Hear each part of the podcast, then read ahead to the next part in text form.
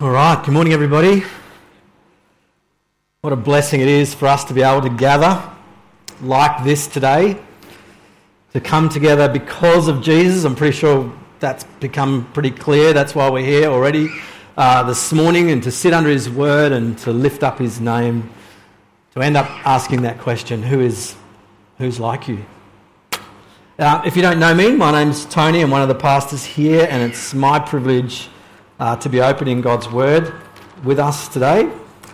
And um, so, as we do, it might be helpful, in fact, it will be helpful for you to open your Bible to Matthew chapter 1. Matthew chapter 1. I'm just going to move this back a bit because I think that might help that echo. Matthew chapter 1. Just a heads up today, I don't know how sleepy you are, how tired you are, but you're going to need to engage your mind fairly actively today. So have that Bible open or have that phone open. It will help you. Take notes, whatever you do, um, whatever you do, uh, that will help you think. Well, I wonder how many of you enjoy reading biographies. Uh, I certainly did. For there was a time in my life when I actually couldn't get enough of them. I've almost got probably one bookshelf full of them uh, in my office. We're happy to show you if you're happy to lend any of those to you. Um, but yeah, I still enjoy them from time to time. And I think the thing we love about biographies, if we read them, uh, is how they enable you to get to know someone um, as you read. As you read, you discover more and more about them. You'll get to know them more. You get to know who they are. You get to know what they were like. You get to know what their life was about.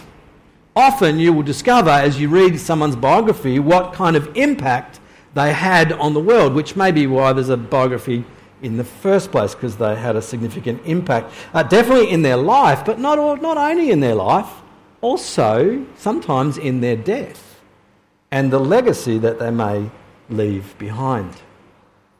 We are today diving into a series on Matthew's Gospel, and uh, we're going to be looking as we do that at, if you like, one of the four biographies of Jesus that we have in the New Testament. Traditionally, we've called them Gospels, which simply means announcement. That's what gospel means. Um, but we're going to spend a number of weeks, right through till about Easter, in fact, in the Gospel of Matthew. So here's just a bit of an introduction to the Gospel of Matthew, which will help us when we dig into the detail. This is kind of stepping back a little bit and just trying to understand what's Matthew about, when, it, when was it written, and all that sort of stuff. So it was written in about AD 60, Matthew's Gospel, and it was written on a manuscript made out of what you would call what's called papyri leaf.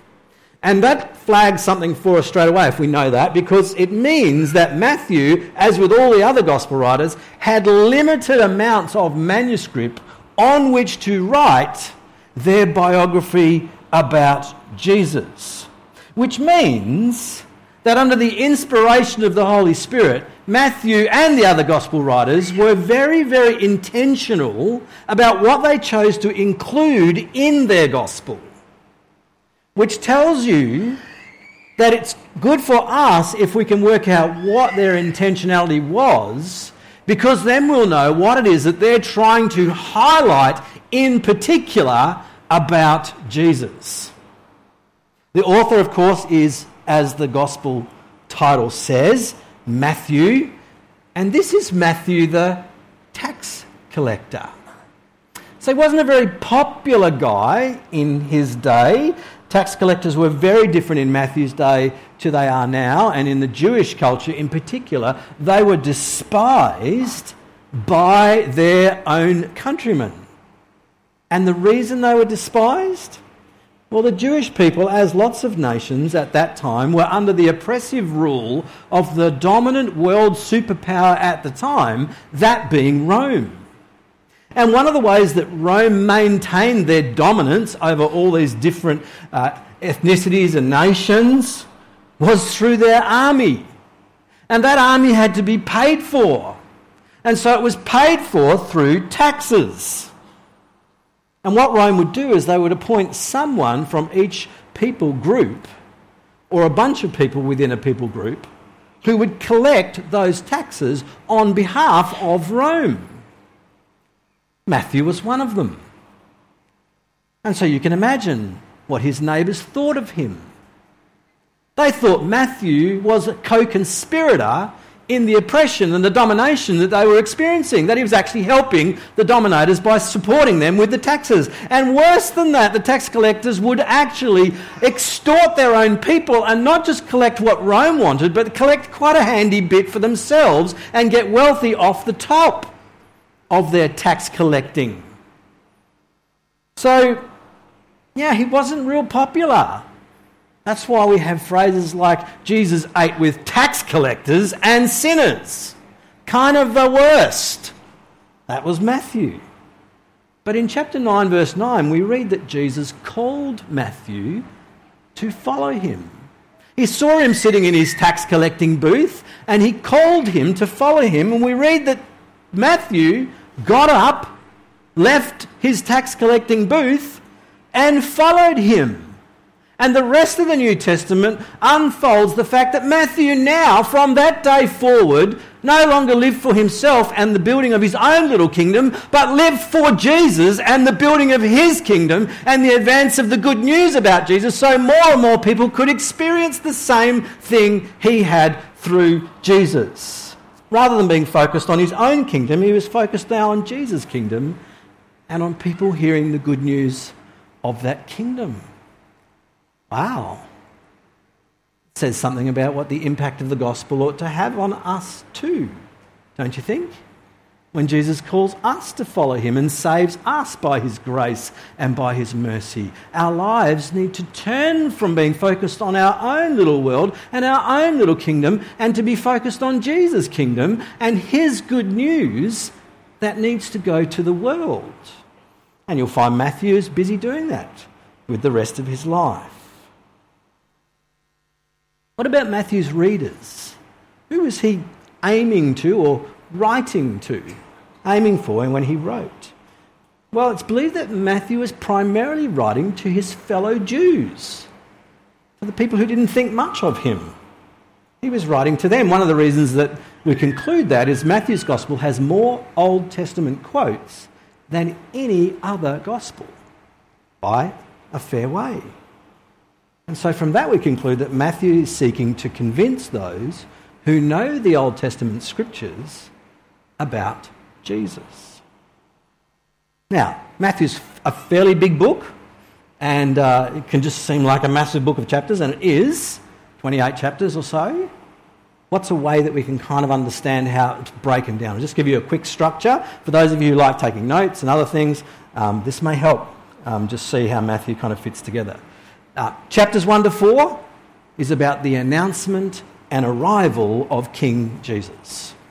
The king and his kingdom. The king arrives. Chapter 5 to 15 is about the proclamation and the reception of Jesus the king. That is his teaching and how it was received and responded to. Chapter 16 to 27 is about the opposition and rejection of Jesus the king which obviously culminates in his suffering and his death. Chapter 28 is about the resurrection and triumph of Jesus the King and how his mission continues into the world, now through his disciples as he reigns and pours out his Spirit on them to advance the gospel. So that's the structure. Now, something really important for us to see about Matthew as well, as we, before we dive into the detail, it's a bridge into the New Testament. It's a bridge from the Old Testament into the New Testament. So imagine, for, for example, reading the Old Testament, reading at the end, you get to the end of the book of Malachi, you flip the page, and you start the book of Romans, or you start the book of Acts, or 1 Peter it would be pretty hard to make sense of it, wouldn't it? It'd be pretty hard to understand what's going on and why it's going on. So, Matthew is hugely important for us then to understand Jesus, to see who he is, and to see what that means for us in terms of how we respond to him. So, let's read some of Matthew together. Let's read verses 1 through to verse 17 and then we'll spend some time unpacking it. verses 1 through verse 17 of chapter 1. The book of the genealogy of Jesus Christ, the son of David, the son of Abraham. Abraham was the father of Isaac, and Isaac the father of Jacob, and Jacob the father of Judah and his brothers, and Judah the father of Perez, and Zerah by Tamar, and Perez the father of Hezron, and Hezron the father of Ram, and Ram the father of Amminadab, and Amminadab the father of Nahshon, and Nahshon the father of Salmon, and Salmon the father of Boaz by Rahab, and Boaz the father of Obed by Ruth, and Obed the father of Jesse, and Jesse the father of David the king. And David was the father of Solomon by the wife of Uriah, and Solomon the father of Rehoboam, and Rehoboam the father of Abijah, and Abijah the father of Asaph, and Asaph the father of Jehoshaphat, and Jehoshaphat the father of Joram, and Joram the father of Uzziah, and Uzziah the father of Jotham, and Jotham the father of Ahaz, and Ahaz the father of Hezekiah, and Hezekiah the father of Manasseh, and Manasseh the father of Amos, and Amos the father of Josiah, and Josiah the father of Jeconiah and his brothers at the time of the deportation to Babylon. And after the deportation to Babylon, Jeconiah was the father of Shealtiel, and Shealtiel the father of Zerubbabel, and Zerubbabel the father of Abiud, and Abiud the father of Eliakim, and Eliakim the father of Azor, and Azor the father of Zadok, and Zadok the father of Achim, and Achim the father, father of Eliud, and Eliud the father of Eleazar, and Eleazar the father of Matthan. And Matthan the father of Jacob, and Jacob the father of Joseph, the husband of Mary, of whom Jesus was born, who is called Christ. So all the generations from Abraham to David were 14 generations, and from David to the deportation to Babylon, 14 generations, and from the deportation to Babylon to Christ, the Christ, 14 generations. Be good to pray after that, I reckon, don't you? Let's pray. Father, we just come before you, and yeah, it's easy for us to miss things in your word, and we know that all scripture is God breathed and useful for teaching, correcting, and rebuking and training in righteousness, that we may be thoroughly equipped for every good work. So please take your spirit breathed word and bring it home to us by that same spirit for your glory and for our good. Amen.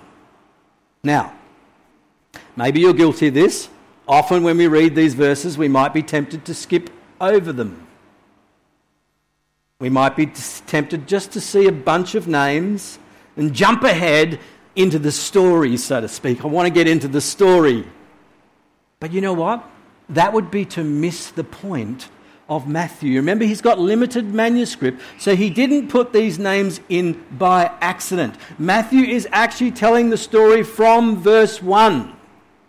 Have a look with me again at verse 1. The book of the genealogy of Jesus Christ, the son of David, the son of Abraham. Do you notice, friends, in one verse, he takes a sweep, if you like, of Israel's history. The book of the genealogy of Jesus Christ, the son of David, the son of Abraham. He takes a sweep of their history, and by drawing attention to two high points in their story, if you like, David and Abraham, he is actually starting to turn the spotlight on the identity and wonder of Jesus right up front, right from verse 1. What's he trying to say about Jesus? What's he trying to get across to his readers? Well, from the first verse, he wants them to see that Jesus is their long awaited, promised Messiah. Uh, he wants them to see that, in fact, the whole Old Testament story has been moving forwards to this point in history. He wants them to see that the Old Testament promises and prophecies from God point forward to this moment in time, to the advent, if you like, or arrival of Jesus Christ, son of David, son of Abraham. Matthew is intentionally taking us on a journey through the Old Testament in order to see Jesus more clearly. And so, without looking at every detail, just so you can, be, you can relax, we're going to jump on board, so to speak. The Old Testament story is the story of God seeking to glorify himself by establishing his kingdom. That's the story of the Bible. Now, for us, we need to grasp something first if we're going to see that. And it's a hard thing for us to grasp because we are led to believe from very young that the whole world revolves around us, that it's about us. Even if we don't actually say it is, we function like it is. The Bible is actually about God. So, for us to understand what's going on here, we've got to get rid of thinking it's about us and realize it's about God and what He's doing to establish His kingdom. The Bible's not about you or me, it's about God. Sure, we have a place in God's story, but there's only one hero. There's only room enough for one on centre stage, and I'm sorry to disappoint you, but it's not us, it's God. God's the, the Bible is about God seeking to glorify himself by establishing his kingdom. And as he does that, what we see uh, often, again and again, in different ways, as God establishes his kingdom at different points in history, is God's people in God's place under God's reign. And we're going to see that today. From the word go, God is busy establishing his kingdom. And one of the remarkable things, even in this genealogy, is he does it regardless of human sin and rebellion. He just does it. Nothing thwarts him, nothing stops him establishing his kingdom. So have a look at verse 2 and through to verse 6. We've got this list of names that I've already read, which I won't read again. Managed to get through them once, that'll do. Um, but notice what we have. We've got the story of Abraham to David. And that, friends, is loaded with significance. Because as Matthew writes to his Jewish readers, any Jewish reader knows the story of the context of Abraham in Genesis 1 to 11. They know that God created a good world, a perfect world, free from sin. They know He made humans in His image and His likeness to delight in Him and enjoy Him forever. They know that God created a perfect kingdom, Adam and Eve, in God's place, God's people, under God's blessing and reign. But they also know that Adam and Eve rejected their God and sinned against Him.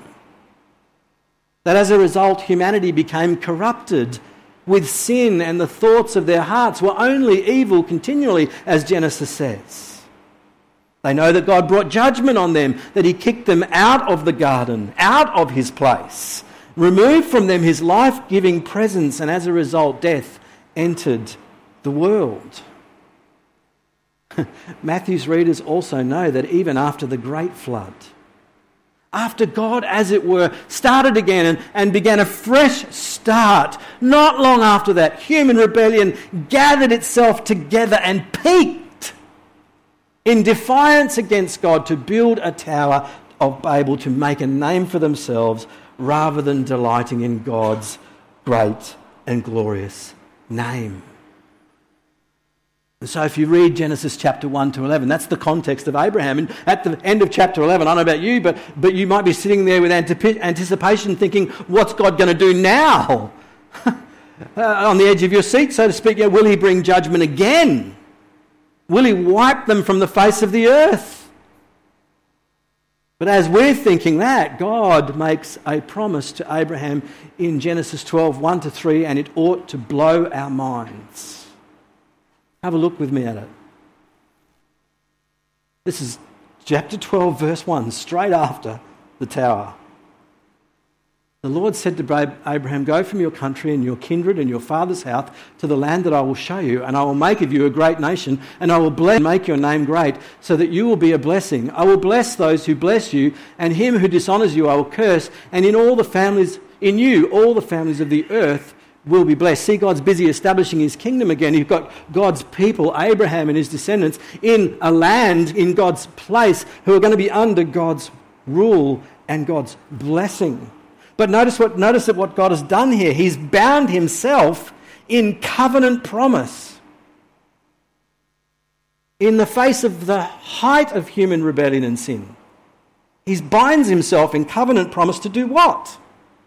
To bring blessing to all the families of the earth, to all the nations, those same nations who are gathered there through Abraham.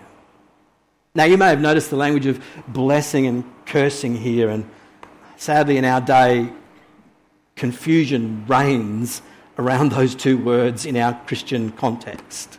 All sorts of crazy ideas are put together around curses and blessings, which are more like witchcraft than biblical Christianity or the gospel.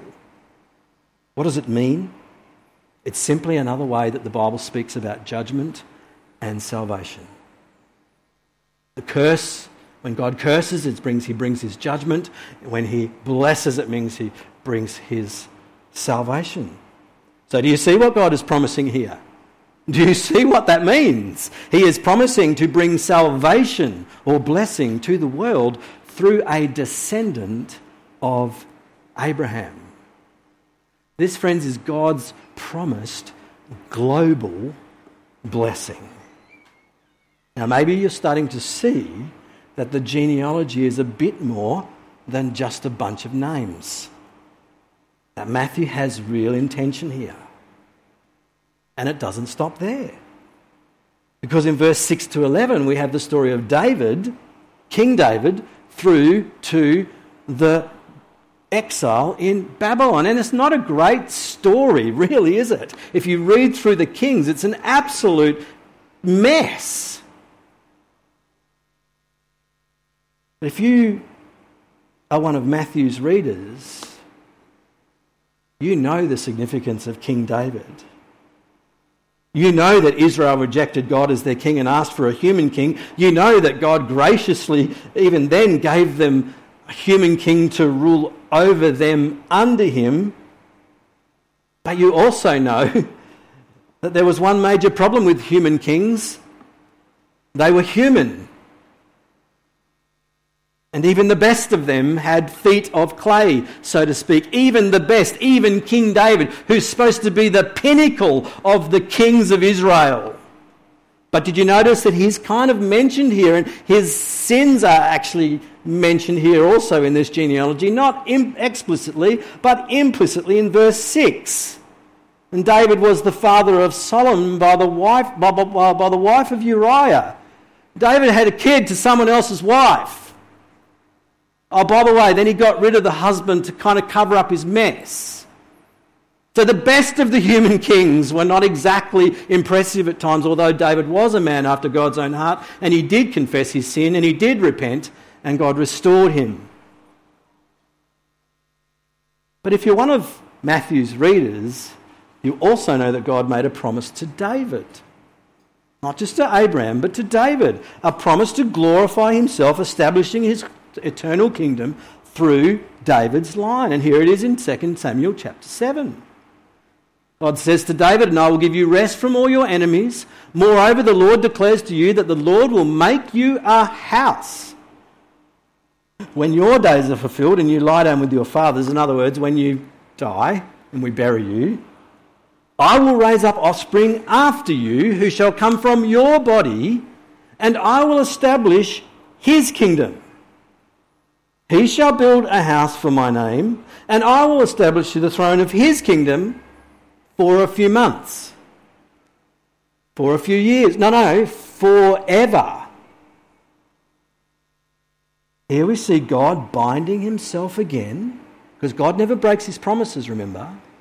Binding himself again in covenant promise, regardless of David's failings and all the king's failings this time it's going to be, it's to David, and he promises to establish his eternal kingdom through a descendant of David, through a king, through a Christ, through a Messiah, through an anointed one, which is what David was.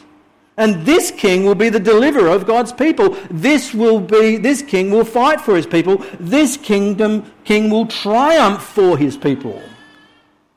He will be a warrior king who rescues them and fights for them, defeating their enemies. He will be the one that Isaiah spoke of when he said, For unto us a son, a child is born, to us a son is given, and the government, the kingdom, if you like, shall be upon his shoulder, and his name shall be called Wonderful Counselor, Mighty God, Everlasting Father, Prince of Peace. Yes, he's, of the descendant, he's a descendant of David, but he's also called God of the increase of his government and of peace, there will be no end on the throne of David and over his kingdom to establish it and to uphold it with justice and with righteousness from this time forth and forevermore. And notice how it's going to happen. Last verse the zeal of Yahweh, capital L O R D, will do this. In amongst all the mess, Here's a prophecy God will glorify himself again by establishing his eternal kingdom. God's people will again be in his place, under his rule, under his king, under his salvation and his blessing. This is God's promised eternal kingdom. So we've seen God's promised global blessing and we've seen God's promised eternal kingdom here. Now, hopefully, you're really starting to see what Matthew is doing. That in his biography of Jesus, the story really does begin from verse 1. But there's another section here, isn't there? Before we get to verse 17.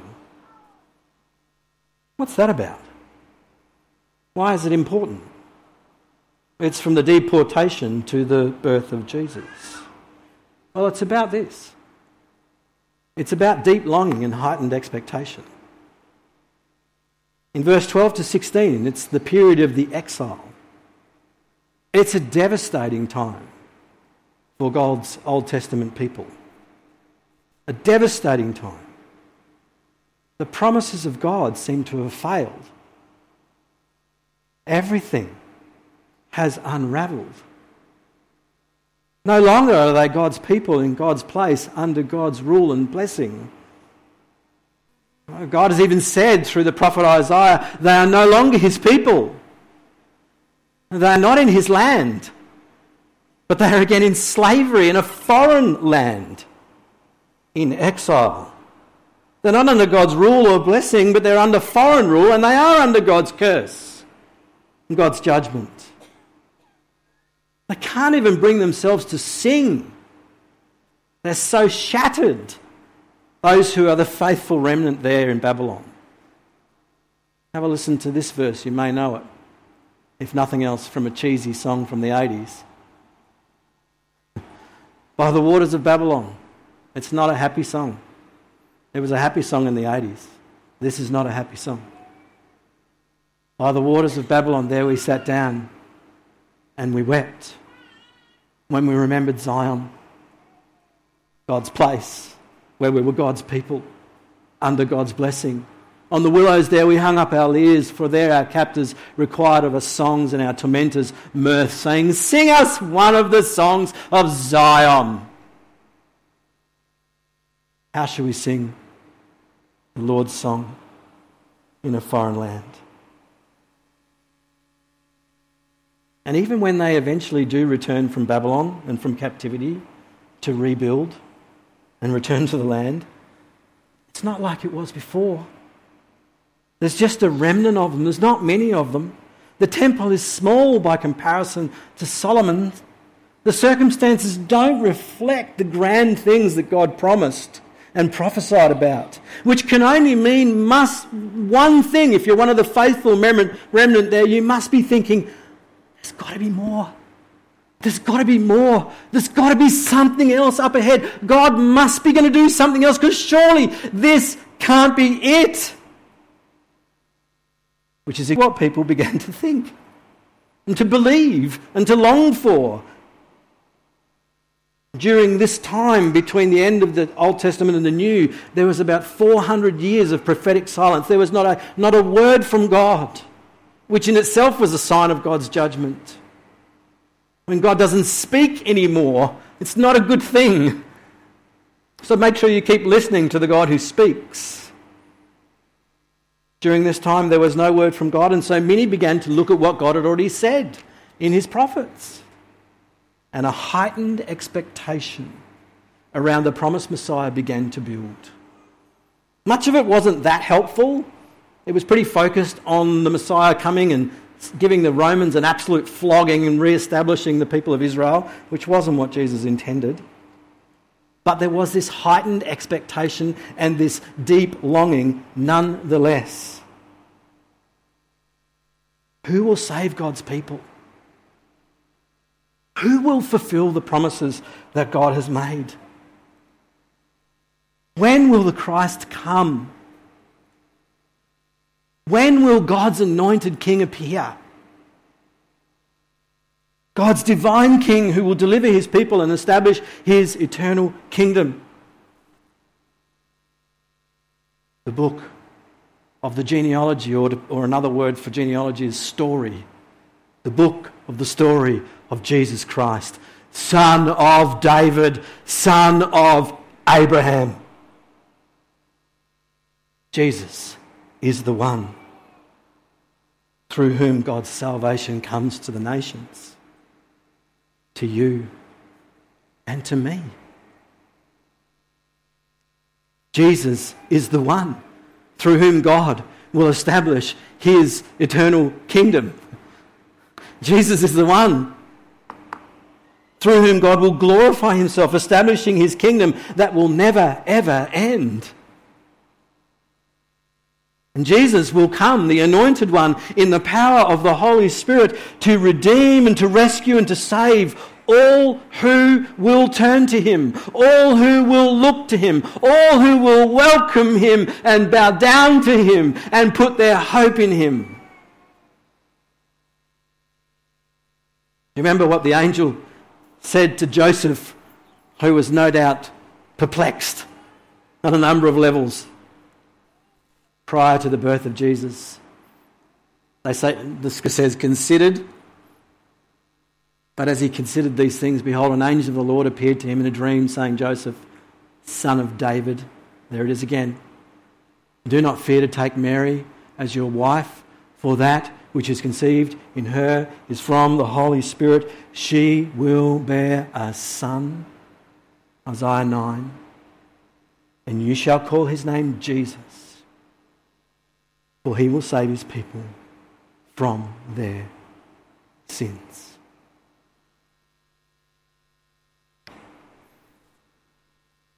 Jesus is the King who saves.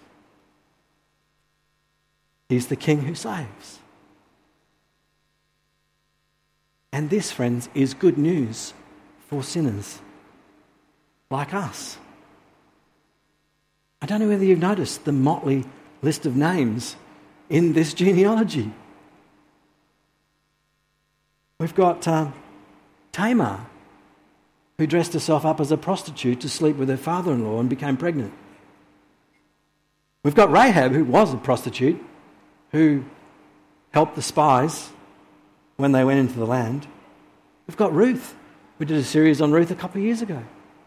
She's not a Jew, she's a Moabitess. She's one of the tradi- she's from the traditional enemies of God's people. She's outside. And then there's then there's the wife of Uriah, this Bathsheba.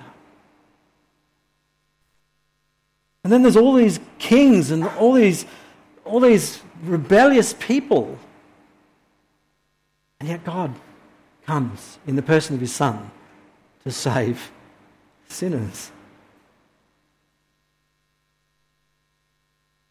You would not include those if you were trying to write a nice, neat, tidy genealogy.